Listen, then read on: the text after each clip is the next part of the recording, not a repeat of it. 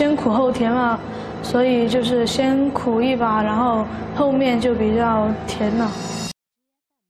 我的梦想，我觉得就希望可以开一场特别特别特别大的演唱会，就是那真的是没什么遗憾了。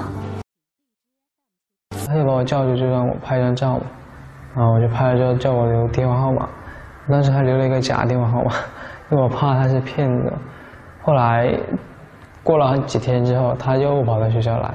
那个班主任就把我爸的电话给他了，然后爸爸就说让我去试一下。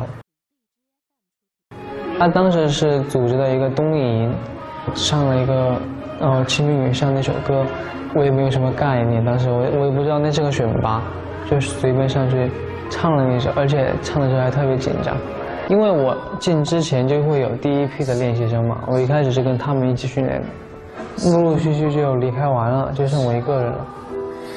十几个孩子，就留下来一个，就是我。训练了那么久，就不想去放弃。声乐老师建议，然后我们就去翻唱，然后公司就会去把这样一个过程给录下来，然后发到网上去这样。或者说一个小屁孩来参加节目干嘛？但我觉得你总不能剥夺做梦的一个权利。你觉得我不行，是因为自己太多的不足了，想把这些不足给补齐了之后再说。好多人还这样关注我们，就觉得很不可思议啊，就被吓到。